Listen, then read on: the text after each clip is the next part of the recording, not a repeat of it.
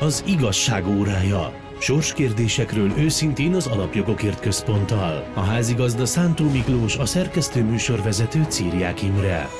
Áttörés. Megállapodtak az Európai Unió vezetői. Osztályharc. Luxus ruházati cikkeket árul az amerikai demokrata párt kommunista frakciója. Kifakadás. Soros György szerint a lehető legrosszabb megoldás született. Ismét itt az igazság órája, az Alapjogokért Központ és a Karcefem közös műsora. Üdvözlöm a kedves hallgatókat és mai vendégeinket, Kuruc Orsolyát, az Alapjogokért Központ projektvezető helyettesét. Szervusz! Sziasztok, köszöntöm a hallgatókat! És Kovács Attillát, az Alapjogokért Központ projektvezetőjét. Szervusz! Szervusz, köszöntöm a kedves hallgatókat! A szerkesztő műsorvezető Círiák Imre. Tartsanak ma is velünk!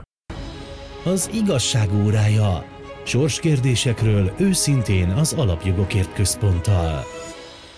Áttörést hozott a múlt heti Európai Uniós csúcs. Sikerült megegyezni a következő 7 éves költségvetésről, a vírus miatti helyreállítási alapról, és nem utolsó sorban döntés született a jogállamiság mechanizmusról is. Hogyan értékelhető a megállapodás, illetve pontosan milyen alkú is született? Nem tudom, ki kezdi. Um, Attila? azzal, kezde, azzal kezdeném, hogy a megállapodással szerintem a legfőbb üzenet és legfőbb tanulság az, hogy a nemzeti érdekekért körön szakadtáig, a legutolsó utáni pillanatig érdemes kiállni. A, az a megoldási javaslat, amit, amit a német elnökség kidolgozott, és itt novemberben közkézben forgott a, a, a brüsszeli döntéshozók irodáiban, az számos tagállamnak szerintem nem volt megfelelő dél-európaiak, több kelet-közép-európai állam. De egyedül Lengyelország és Magyarország miniszterelnöke vette magának a politikai bátorságot, hogy, hogy ne simuljon bele az európai fősodorba, ne fogadja el azokat a kritériumokat, amelyeket az Európai Uniós intézmények, amelyek a föderális Európa megteremtését minden jogszabályban szeretnék érvényre jutatni, hogy ne fogadja el ezeket a kritériumokat, ne fogadja el ezeket a diktátumokat, és álljon ki a, a, a magyar érdekek mellett. Én azt gondolom, hogy a magyar és lengyel kormányfőnek helyén volt az esze, helyén voltak az idegei, ö, európai szolidaritásból, a dél-európai államokkal szembeni szolidaritásból is példát mutattak, és végső esetben megőrözték Magyarország szuverenitását, és biztosították azt is, hogy 2021.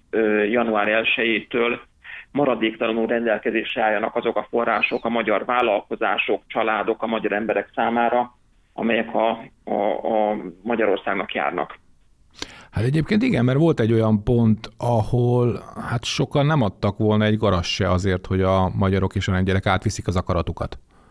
Ez így van, és ami kimondottan izgalmas ebben, hogy hogy bár alapvetően mindenki most arról beszél, hogy Németország dolgozta ki ezt a kompromisszumos javaslatot, egyre inkább megjelenik a, a magyar sajtóban is az, hogy azért nem Németország dominált ezt a folyamatot, hanem Magyarország, elsősorban Magyarország, és aztán Lengyelország voltak azok, akik, akik a, a, a nagy részét kidolgozták ennek a, a megállapodásnak, ami végül elfogadásra került múlt héten.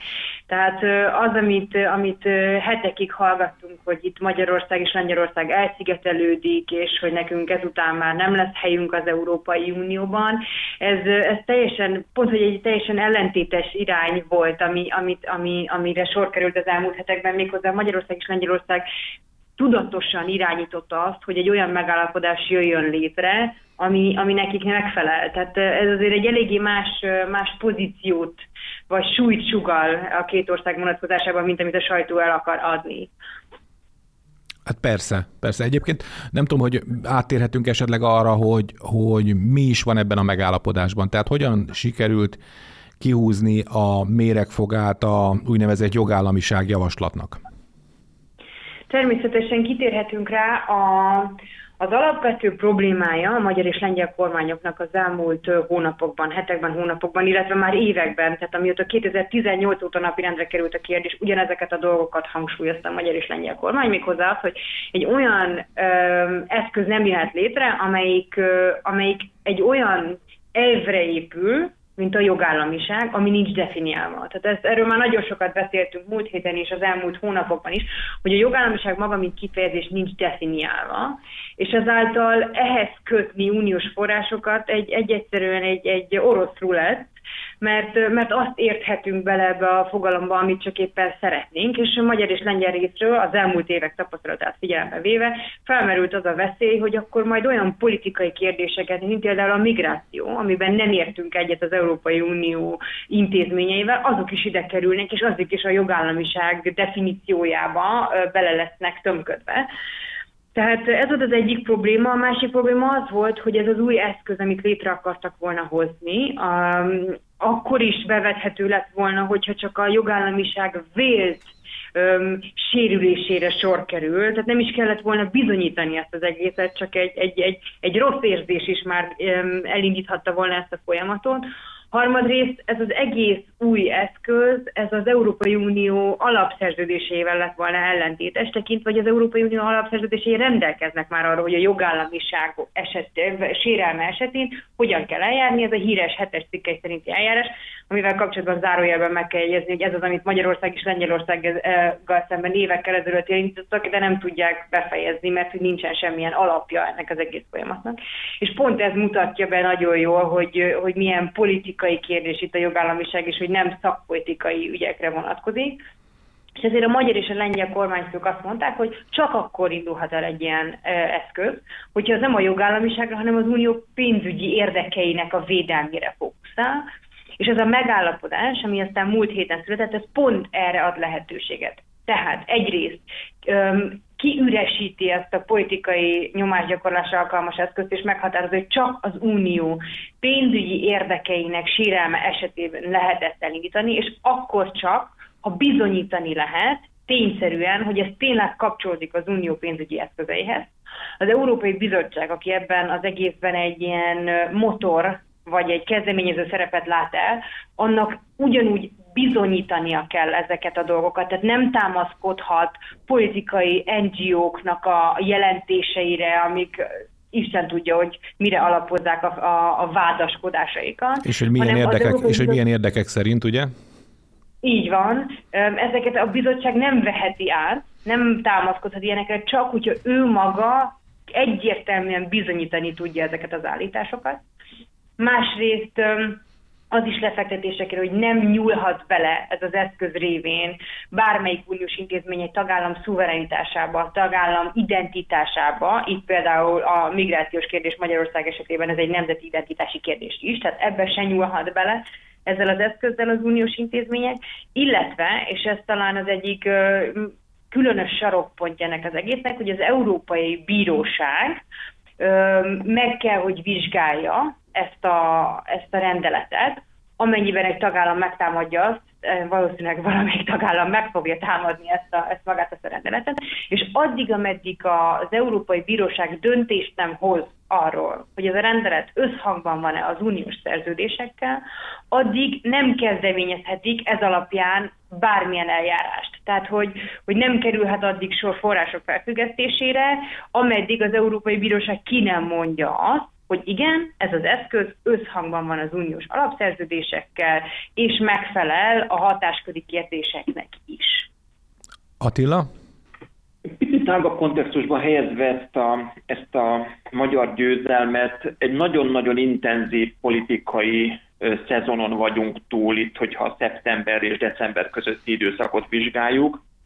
Ugye kezdődött minden Ursula von der Leyennek az Európai Parlamentben tartott beszédével, amiben gyakorlatilag világossá vált, hogy az Európai Bizottság nem a tagállamokat, nem az Ursula von der leyen a hatalomba segítő, az Európai Bizottság elnöki pozíciójába segítő tagállamokat, hanem a föderális Európa híveit, a, a tagállami jogosítványokat megkurtítani szándékozó európai parlamenti képviselőket tekinti a szövetségesének. Ez már egy arcul, arculcsapás volt sok tagállam számára, köztük Magyarország számára is, aki, akinek a támogatása nélkül ma Ursula von der Leyen nem lehetne a bizottság elnöke. Tehát folytatódott a, a migrációs paktummal, majd a jogállamisági jelentéssel, amely gyakorlatilag olyan eszközök voltak az Európai Bizottság kezében, amelyekkel a renitens tagállamokat, így Magyarországot és Lengyelországot szerették volna a szőnyek szélére állítani. A folytatódott azt követően gyakorlatilag a migrációs csomaggal, illetve cselekvési terve, bocsánat, ami ez már, ez már november, amiben ugye lakhatás, szociális utatásokat szeretett, szeretne az Európai Bizottság adni a, a migránsoknak, majd pedig a múlt héten, talán valamivel több, kijött az úgynevezett demokrácia védelmi terv, amelynek, a, amelynek az égisze alatt az Európai Bizottság immár a tagállami választási kampányokba, média viszonyokba, az ezzel kapcsolatos szabályozásba szeretne beavatkozni. Tehát egy ennyire intenzív és sokszor nyíltan vagy burkoltan, elég csak Vera Jurova magyarokat sértegető megjegyzéseire utalni, Magyarországgal szembeni politikai álláspontot képviselő bizottság szemben végül Magyarország győztesen tud kikerülni ezekből a politikai vitákból, ez azt mondom, hogy óriási politikai teljesítmény.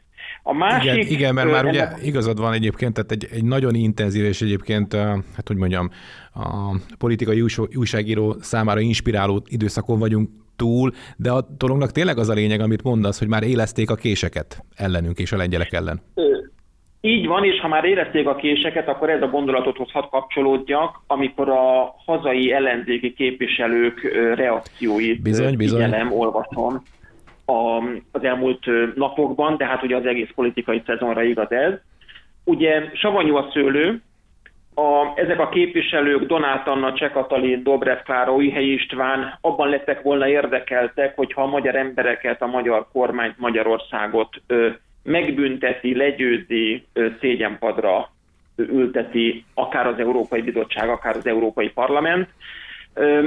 Ezt a számításokat, ezt a politikai számításokat szerencsére keresztül húzta ez a magyar kormányzati győzelem, amit ugye a több éves pénzügyi tervre és a helyreállítás alapra vonatkozik.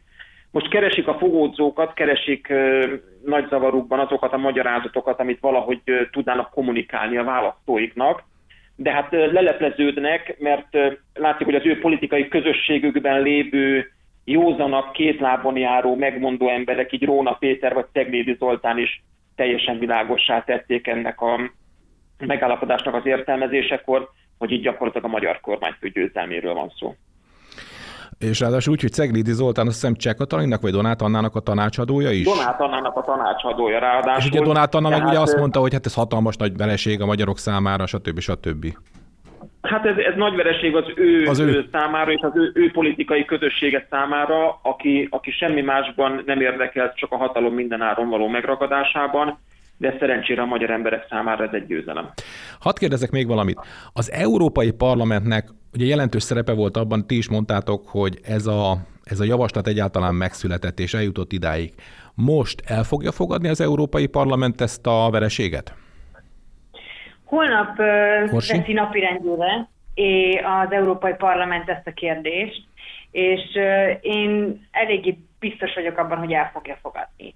És ezt két dologra is alapoznám. Egyrészt már múlt héten az Európai Tanács állam és kormányfői ülését követően a fő költségvetési tárgyalók az Európai Parlament részéről már Twitteren és egyéb sajtó, szociális média részekeken jelezték, hogy ez egy jó megállapodás, mivel nem nyújt hozzá a magához a rendelet szövegéhez, ez az Európai, a, Európai Tanács döntés, hanem csak annak egy kiegészítéseként definiálta, vagy hat, szűkítette a jogkörét ennek a rendeletnek. Ez az egyik. A másik az, hogy, és szerintem itt egy kicsit messzebbre kell menni, az Európai Parlament képviselői, az ők is sikerként, tehát nem csak a magyar ellenzéki képviselők, akik kinülnek az Európai Parlamentben, hanem a többi uh-huh. parlamenti képviselő is sikerként próbálja ezt eladni. Ahogy mondtam, arra hivatkoznak, hogy magához a rendelet szövegéhez nem nyújt hozzá az Európai Tanács, hanem csak egy kiegészítést adott hozzá, de ez a kiegészítés ez olyan, mint egy használati útmutató. Ez kötelező jellegű, hogyan... Tessék? Ha jól, ha jól, jól értem, ez kötelező jellegű. Ez az, igen, hát ez egy egyhangúságú, uh-huh. egy, egyhangúságon alapuló dokumentum, amit az állam és kormányfők, az unió fő döntéshozó szerve hozott, tehát um, abszolút kötelező jellegű, de pont ez az, hogy, hogy ők ezzel próbálják valahogy magukat értem, egy kicsit, értem. kicsit jobb helyzetbe hozni, hogy, hogy de hát magához a rendelethez nem jut hozzá. Nem, a rendelethez nem jut hozzá, csak egy olyan leírás és egy olyan kötelező iránymutatást adott, ami teljesen átalakítja magát a rendeletet, és a működését, és a spektrumát. Tehát ezek az európai parlamenti képviselők próbálnak ebbe kapaszkodni, és miért teszik azt? Azért teszik azt, mert az, amit az Európai Tanács ebben az útmutatóban megfogalmazott, azok mind teljesen legitim az unió um, jogi szolgálata, tehát hogy a, a jogi szolgálat az, az, a testület az Európai Unióban, aki megnézi, hogy minden a, a szerződéseknek megfelelően működik-e. Az, az unió jogi szolgálata által is jóváhagyott szöveg, mert tudják, hogy, hogy az, amit az állam és kormányfők megállapodtak, amiben megállapodtak, az teljesen jogszerű, tehát nem köthetnek bele. Nem köthetnek bele abba, hogy, hogy megvizsgálja az Európai Bíróság, hogy jogszerű-e egyáltalán a szerződéseknek megfelelő ez egyáltalán ez a rendelettervezet.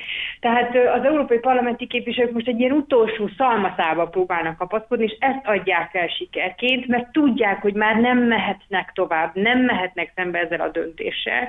Se idejük, se alapjuk nincsen arra, hogy ezt megtegyék. Tehát az én meglátásom szerint a holnapi napon elfogadásra fog kerülni ez a költségvetési alkú, azzal a kitétellel, és ezt már olvashattuk most is a sajtóban, hogy az Európai Parlament egy ilyen értelmező nyilatkozatot vagy véleményt fog hozzá csatolni, aminek semmilyen jogi kötőereje nincsen. Mm. Ezt nagyon fontos kihangsúlyozni. Tehát ez egy ilyen kis, kis vélemény, egy szösztenet arról, hogy miben állapodtak meg az állam és kormányfők. Ebben arra fogják felhívni az Európai Bizottság, illetve az állam és kormányfők figyelmét, hogy remélik, hogy az Európai Bíróság minél hamaran, hamarabb megvizsgálja és dönt ebben a kérdésben, hogy összhangban van ez a jogállamisági eszköz a szerződésekkel, de ahogy mondtam, ez csak egy kizárólag egy vélemény, tehát semmilyen kötőereje nincsen, és, és akkor hála Istennek haladhatunk tovább annak érdekében, hogy elfogadásra kerüljön végleg a megállapodás, és január 1-én életbe léphessen a 7 éves uniós költségvetés.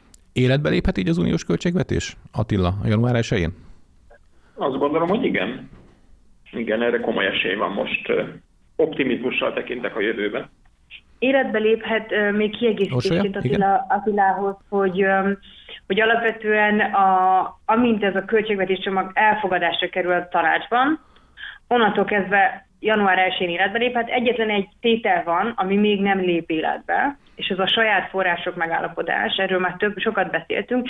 Ez, egy, ez az a megállapodás, ami, ami azt szabályozza, hogy mi alapján áll össze az uniós költségvetés, tehát milyen befizetések alapján áll össze az uniós költségvetés, és, és ez az, amelyik felhatalmaz egyébként az Európai Bizottságot arra, hogy hitelt vegyen fel az Európai Helyreállítási Alaphoz, és ezt még nem az összes, de jó pár Európai Uniós parlamentnek, tagállami parlamentnek is ratifikálnia kell, de hála Istennek úgy működik az Európai Unió költségvetési rendszere, hogy ebben az esetben, tehát a saját források esetében addig megy, folytatódik a régi saját források rendelet, ameddig az újat el nem fogadják. Tehát ez nem lesz akadálya annak, hogy útnak indulhasson január 1-én az uniós költségvetés.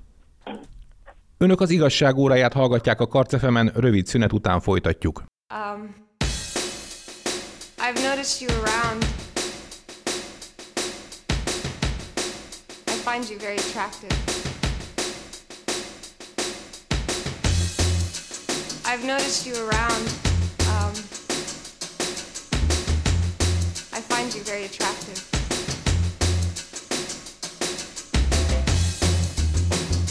I find you very attractive.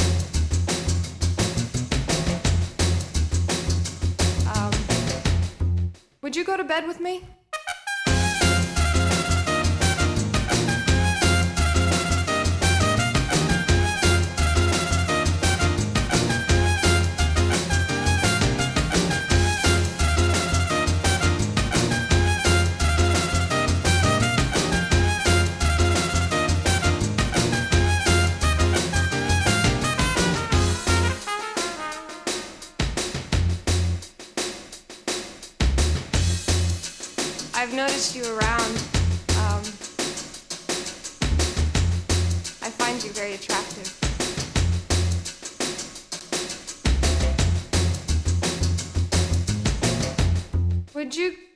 Um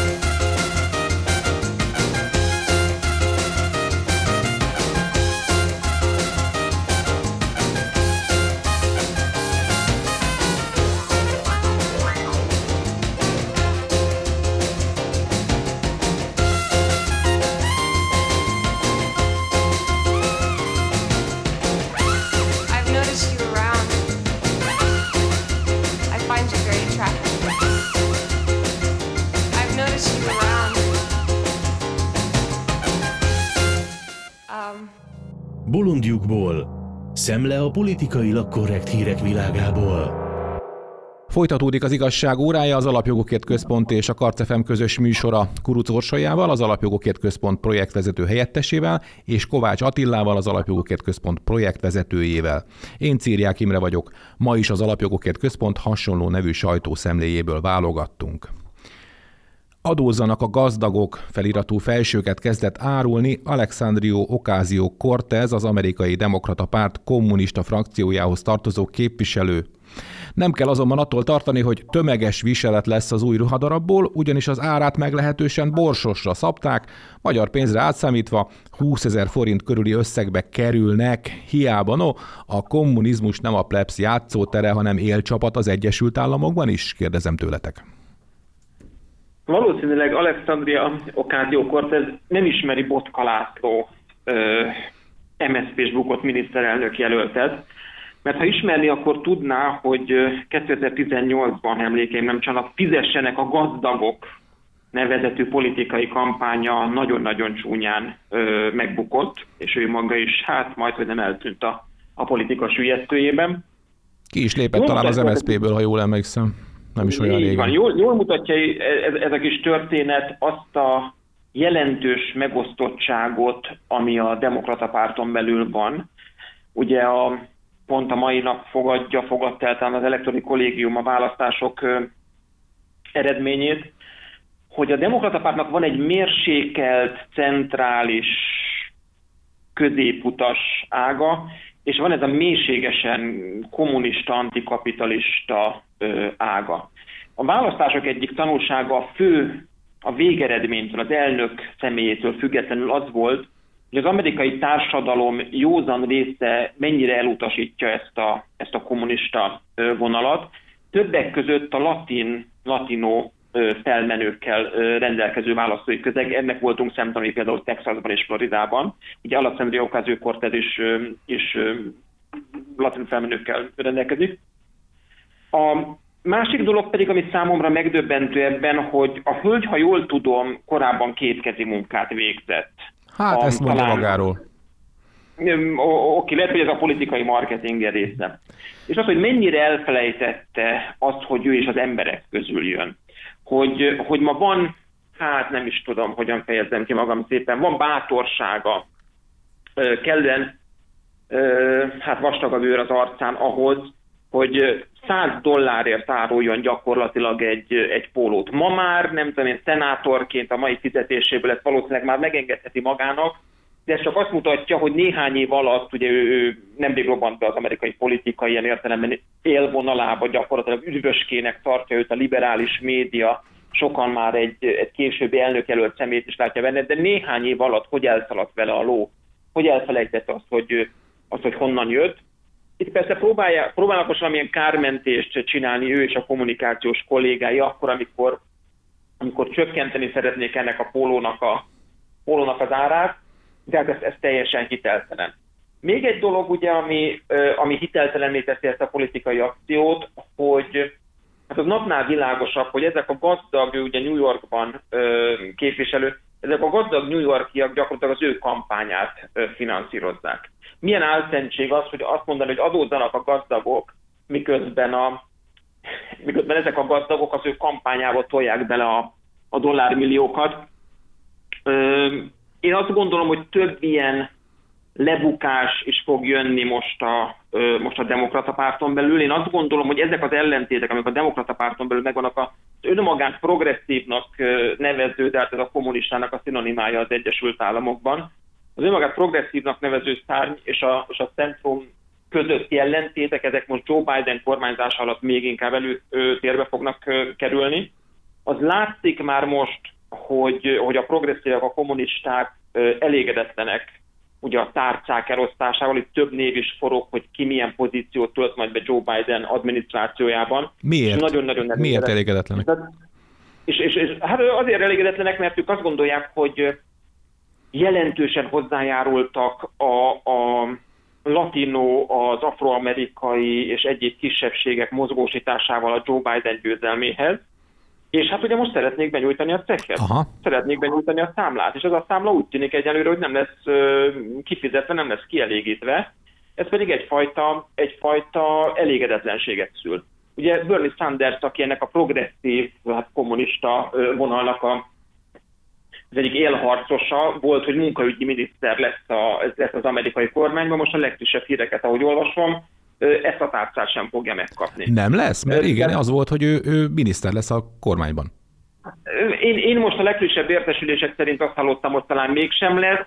Ha csúnyán szeretnék fogalmazni, akkor szerintem csak, csak felültették, hülyítették őt. Ez a progresszíveket még inkább frusztráltá teszi, és ne felejtsük el, hogy ez a progresszív kommunista vonal csak egy, egy hajszájra van az utcai erőszaktól az, ami, azok a képek, amelyek bejárják gyakorlatilag a, a vezető hírcsatornákon, már ha egyáltalán liberális média hírt ad róla a, a világot, amiben utcai posztogatások vannak, amiben a megbomlott társadalmi rendet látjuk gyakorlatilag Amerika ö, demokrata nagyvárosaiban, azok ezzel, ezzel a progresszív kommunista ideológiával, amit Alexandria Ocasio-Cortez is képvisel, ezek rokonságban vannak, ezek kéz a kézben járnak gyakorlatilag ők azok, akik képtelenek egy tagállam, egy, mármint egy Egyesült Államokbeli tagállam, vagy egy város szintjén elfogadni a republikánusok politikai döntéseit. Ők azok, akik négy éven keresztül Trump elnökségét minden nap, minden pillanatában ö, támadták és, és megkérdezték a legitimitását. Gyakorlatilag ö, én azt, azt látom, hogy az az utcai erőszak, az a káosz, amely, amely ma az Egyesült Államok egy jelentős részét jellemzi, nagyon-nagyon sajnálatos módon az ehhez a politikai vonulathoz köthető, aminek többek között ez a hölgy is a, a, az egyik arca. Orsolya? Én még uh, talán azzal egészíteném ki ezt az egészet, hogy milyen uh, ironikus is valahogy ez a, ez a helyzet, hogy, uh, hogy mint tudjuk, az egész ilyen online marketing, eladások, stb. Ez a kapitalizmusnak az egyik ilyen csimborasztója. Tehát ez, ez, ez a legújabb bőrület jelen napjainkban, és hogy egy ilyen kapitalista eszközzel antikapitalista célokat megfogalmazni, azért valljuk be, hogy, hogy nem teljesen nem teljesen egyenes dolog. Másrészt meg, hogy ahogy olvastam, már el is fogytak ezek a, a pulóverek, ami biztosra vehetünk, hogy nem a, az alsó és középosztály, a szegények vásárolták meg az ilyen drága árban járó pulóvereket, tehát itt ez az állandó identitásválság és a kettős, kettős ütközések, a hipokritizmus, ez, ez az, ami állandóan megjelenik ebben, ebben és ebben az egész politikában, de ebben a konkrét pulóver kérdésben is, ha ezt így lehet mondani, nagyon jól jelképezi azt, hogy jelenleg hol, hol tart a demokratáknak, a demokratáknak ez a, ez, a, ez a szárnya, és, és amúgy tartalmilag is azért most nyilván nőlétemre meg, megkérdőjelezni, hogy milyen hozzáadott értéke van egy ilyen szép pulóvernek, nem tudom, hogy látták-e, hogy majd, hogyha a hallgatók megnézik, hogy egy ilyen teljesen semmilyen unalmas kis pulóver, de emellett vannak olyan további pulóverek is, amikben azon, hogy igyál vizet, és ne légy rasszista. Tehát az ilyen nagyon kreatív és nagyon ilyen nép, a nemzetet és népeket megmozgató képek és, és felhívások azért erősen megkérdőjelezhető hatékonysággal és tartalommal rendelkeznek meglátásom szerint. De ha valaki a demokrata keleti parti elitből vesz magának egy ilyen felsőt, akkor már rögtön megnyugtatta a lelkiismeretét, hogy ő, ő mindent megtett a társadalmi egyenlőtlenségek ellen. És akkor most megpróbálunk visszatérni ismét a dolgos hétköznapokhoz. Ellenkérelem a józanész jegyében. Soros György is értékelte az EU megállapodást. Azzal vádolta Angela Merkel kancellárt, hogy kapitulált Orbán és a lengyelek előtt. Az Európai Unió megőrizte egységét és győzött, Soros György pedig vesztett, és itt lenne az ideje, hogy az európaiak végre hazaküldjék őt Amerikába, írta Orbán Viktor a spekuláns levelére válaszul. Soros egyébként tényleg New Yorkban él, tehát jogos a kérdés, hogy mégis mi köze van akkor ahhoz, hogy mit csinál az Európai Unió?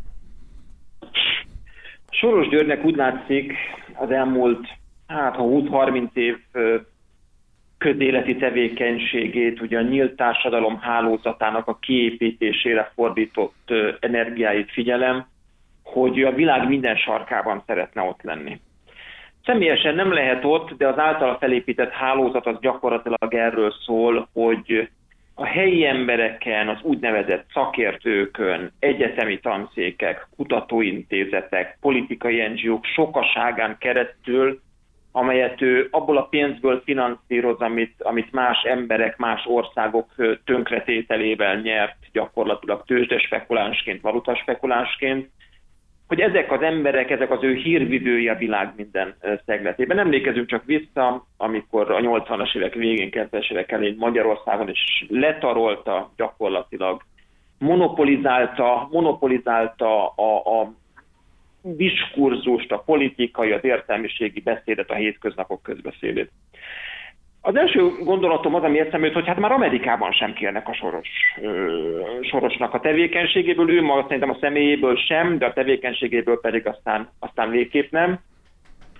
Ö, tudjuk, hogy, hogy a demokrata párt különböző rangú polgármester, kormányzó, szenátor, képviselő politikusainak a, a, a véget nem érő finanszírozója évtizedek óta, Tudjuk, nagyon-nagyon jellemző, hogy rengeteg bíróválasztásba beleszól az Egyesült Államokba, hogy a, a igazságszolgáltatást, a, a jogi kérdéseket, a jogértelmezés kérdését is befolyásolja. Aztán átruccant Európába, és néhány évvel ezelőtt nyilvánosságra került ugye az a lista, ami a nyílt társadalom hálózatának az embereit tartalmazta az Európai Parlamentben. Nem szeretném butaságot mondani, de az Európai Parlament fele rajta volt. Igen. Több száz képviselő, aki gyakorlatilag a soros zsebében van, és az ő valójában soha be nem vallott, de hát mindenki által osztott érdekei szerint végezte az európai adófizetők pénzéből a, a napi szintű munkáját.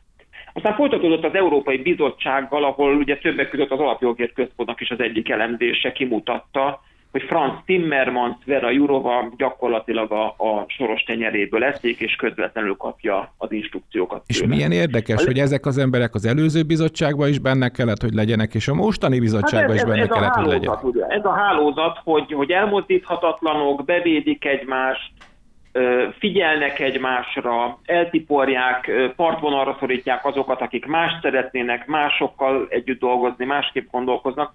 Ez a lényege gyakorlatilag a, a, a szabadság jegyében egy megkülönböztető, megbélyegző politikát folytatnak, mindenki rossz, aki nem az ő hálózatukba tartozik. De az előző gondolatnak még egy pontot uh-huh. tegyek a végére, ugye az, az uniós intézmények számbavételeket, és napjainkban az elmúlt, azt mondom a hallgatóknak, egy-két évben egyre világosabbá válik, hogy az Európai Bíróság jogértelmezése, és ugye itt van jelentőség, amit az Egyesült Államoknál mondtam, rájött a soros, hogy nem csak itt a, a jogalkotókat kell, ö, kell a zsebében tudnia, hanem tovább megy, a bíróságokat, a jogértelmezőket, az ítélethozókat kell a zsebében tudnia, hogyha netán valami jogvita fölmerül, ha netán egy tagállam a saját nemzeti érdekeiért szeretne kiállni, akkor az utolsó szó akkor is az övé legyen.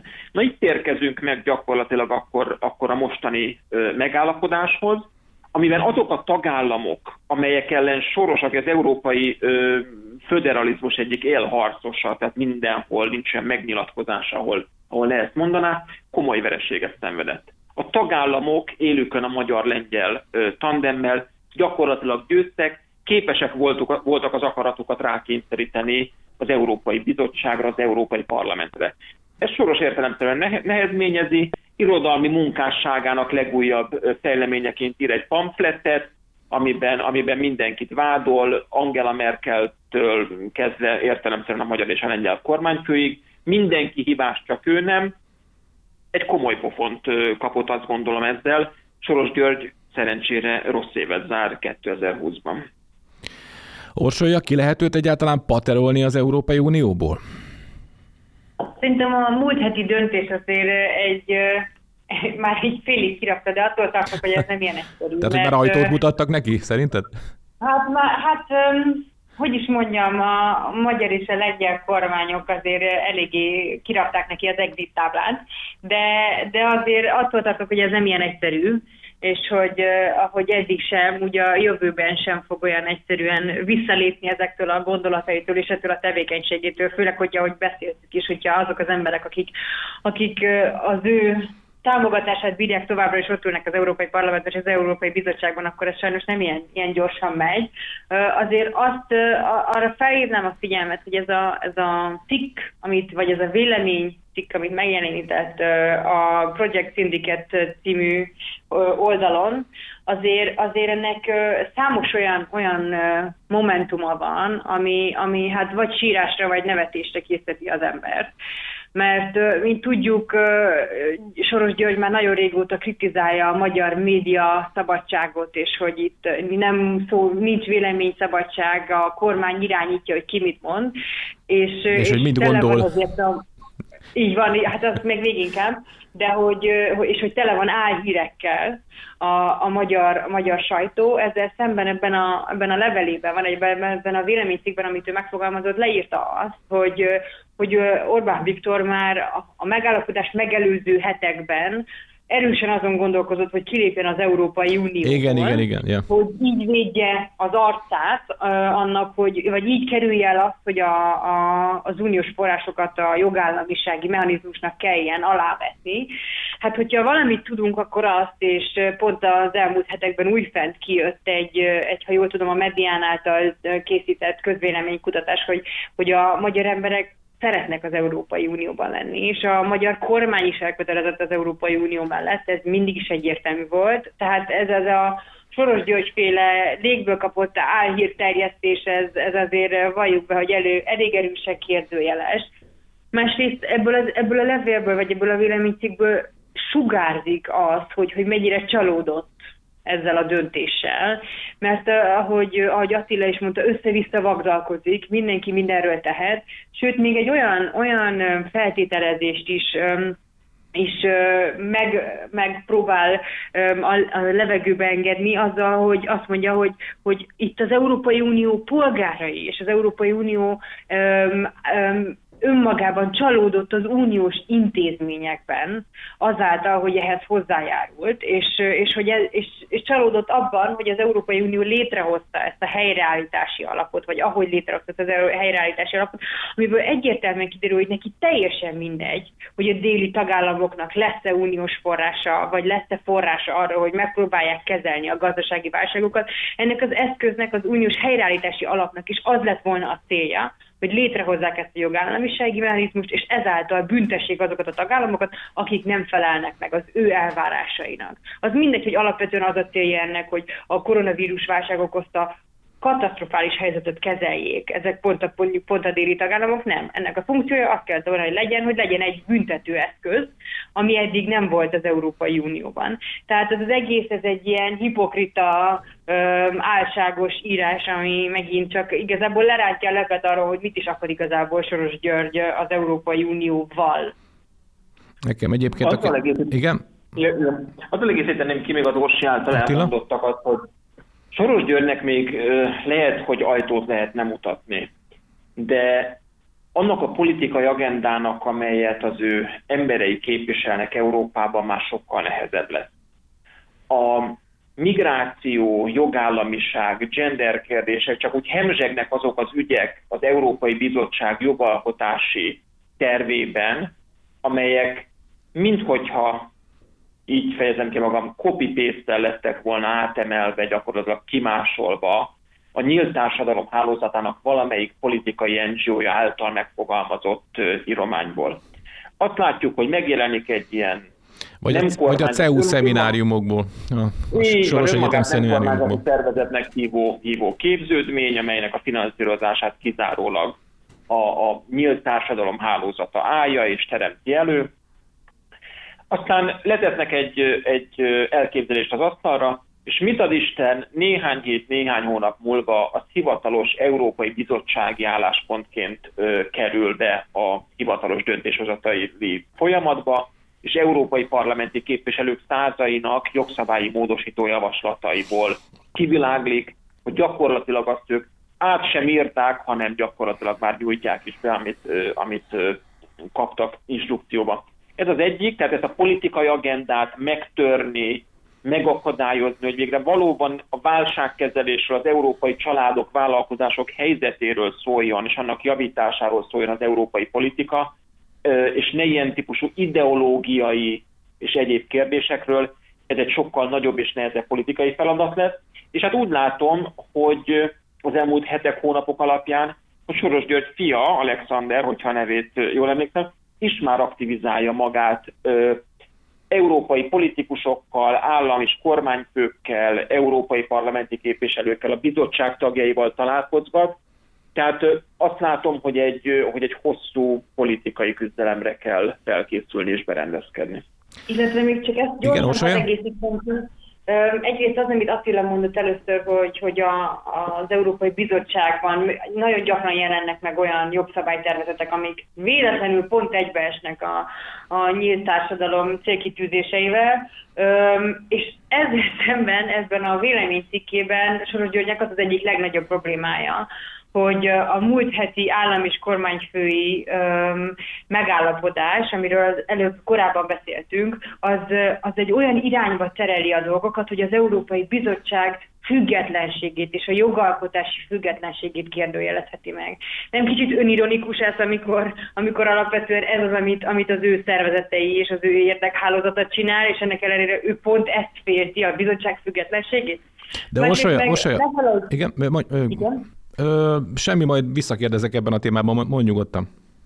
Jó, másrészt meg ne felejtsük el, hogy amit, amit az előbb beszéltük, hogy, hogy mi, mi van konkrétan ebben az állam és kormányfői megállapodásban, hogy az Európai Bizottság nem támaszkodhat politikai NGO-knak a, a, az értékelésére, vagy egy bizonyos ilyen a légből kapott indexeire. Hát ez kit érint a legjobban? Azt, aki ezeknek a, ez, akik ez- ezek mögött áll, és nyilván itt Soros Györgynek a, az, összes, az összes szervezete, vagy a befolyásolási próbálkozásai, ezek lesznek itt megcélozva, mert már nem lehet hivatkozni ezeknek a politikai NGO-knak csak úgy az értékítéletére Magyarországgal kapcsolatban, hanem be kell bizonyítani, hogy az, amit ők csak így egyszerűen leírnak, az igaz is. Tehát ez egy nagyon nagy ütés, egy gyomorszájon ütés Soros György számára. A- Még egy igen? gondolatot engedjenek meg a kedves hallgatók, itt egyik gondolat valóban szüli a másikat. Bizony. A, nem csak politikai, ideológiai ö, vereséget szenvedett ö, Soros György a, az elmúlt napokban, hanem én azt gondolom, hogy gazdaságit is. Ha visszaemlékeznek a kedves hallgatók, akkor, akkor az elmúlt hetekben forgott Sorosnak az az ötlete, hogy ha jól idézem, ezt az örök kötvény, Örök kötvény, igen. Örök járadék kötvény. bocsátsanak ki a, a, az Európai Unióban. Mit jelent ez? Hát egy végeláthatatlan adósrabszolgaságot. Soros György azt, azt szerette volna, hogy ahelyett, hogy keretek közé szorítjuk, rendben fölveszünk valamennyi hitelt, de azt látjuk, hogy ki, mikor, milyen arányban fogja visszafizetni. Most egy speciális helyzet van, világválság van, egy speciális beavatkozást kíván, rendben. Soros György ezt a lehetőséget, vagy ebben a lehetőségben azt látta meg, hogy itt az idő az Európai Unió unblock eladósítására. Örök kötvény, örök kötvény, örök kötvény, mondta minden fórumon a nyílt társadalom hálózata. Ennek az elképzelésnek szerencsére ellenálltak a tagállamok, nem hajtották bele a fejüket abba az igába, amely gyakorlatilag a gyermekeink, unokáinkat is, is adósságba tolta, vissza, tolta volna.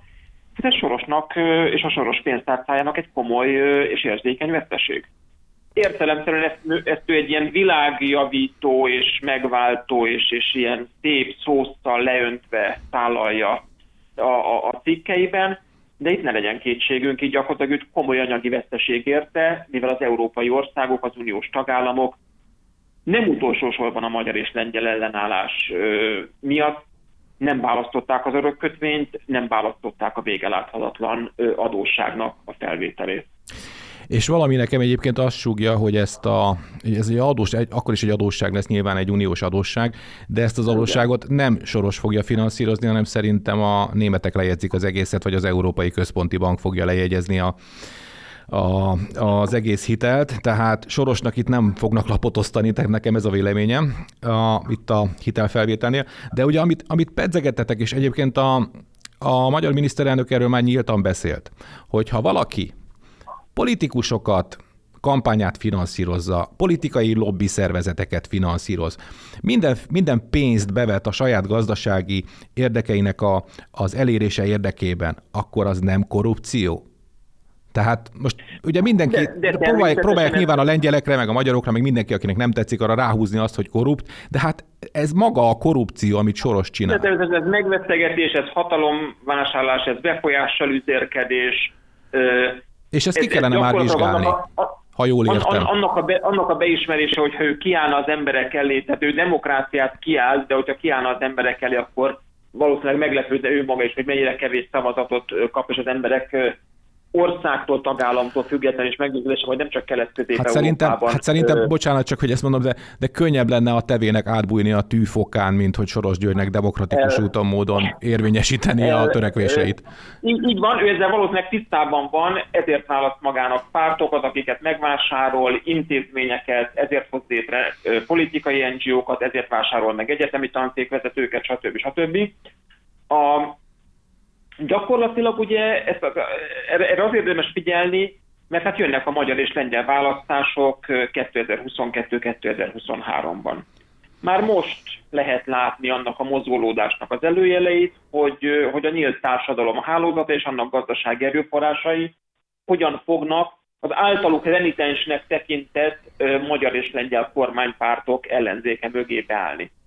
A, és itt utalnék vissza erre a milyen meglepő egybeesés. December 3-án Vera Jurova által jegyzett úgynevezett demokrácia védelmi előterjesztésére az Európai Bizottságnak, amely azt tervezi, hogy majd megmondja, hogy melyik politikai hirdetés a megfelelő, és melyik nem a megfelelő. Igen, ez már a választásokban való nyílt beavatkozás. Így, így van, vagy hát nyílt, most még burkolt, de hát ugye ez már jogalapot, hivatkozási alapot teremthet majd későbbiekben hogy azokban a tagállamokban, ahol az európai intézmények számára kedvezőtlen választási eredmény születik, azok tagállamok esetén, akik nem állnak be a sorba, az Európai Bizottság majd rögtön felmutatja a piros kártyát, a piros lapot, és azt mondja, hogy hát itt, itt, itt valamilyen nem, meg, nem megengedett gyakorlat folyt. Ez az előterjesztés szeretne beleszólni a média viszonyokba, politikai NGO-kat szeretne támogatni az úgynevezett hát ilyen média kiegyenlítés égisze alatt. Tehát azok az áttételes kis finom technikák, amikor nagyon nehéz bizonyos szempontból azt mondani, hogy na hát beavatkozott az Európai Bizottság a választásokba, ez így nem, nem, nem, nem áll meg, de a, a rendszer több pontján a finom hangolással, az ilyen indirekt befolyásolással gyakorlatilag a, a célja annak, az ennek a hálózatnak, hogy azon tagállamok, akik nem állnak be a sorba, ott a, ezeket a kormányokat ö, megbuktassák, és a kormányok ellenzékét megerősítsék. Ennyi fért ma az igazság órájába, az Alapjogokért Központ és a Karcefem közös műsorába. Hallgatóinak köszönjük a megtisztelő figyelmet, Kuruc Orsolyának az Alapjogokért Központ projektvezető helyettesének, és Kovács Attilának az Alapjogokért Központ projektvezetőjének pedig, hogy itt voltak velünk. Búcsúzik a szerkesztő műsorvezető Círiák Imre is, várjuk Önöket egy hét múlva a Viszonthallásra.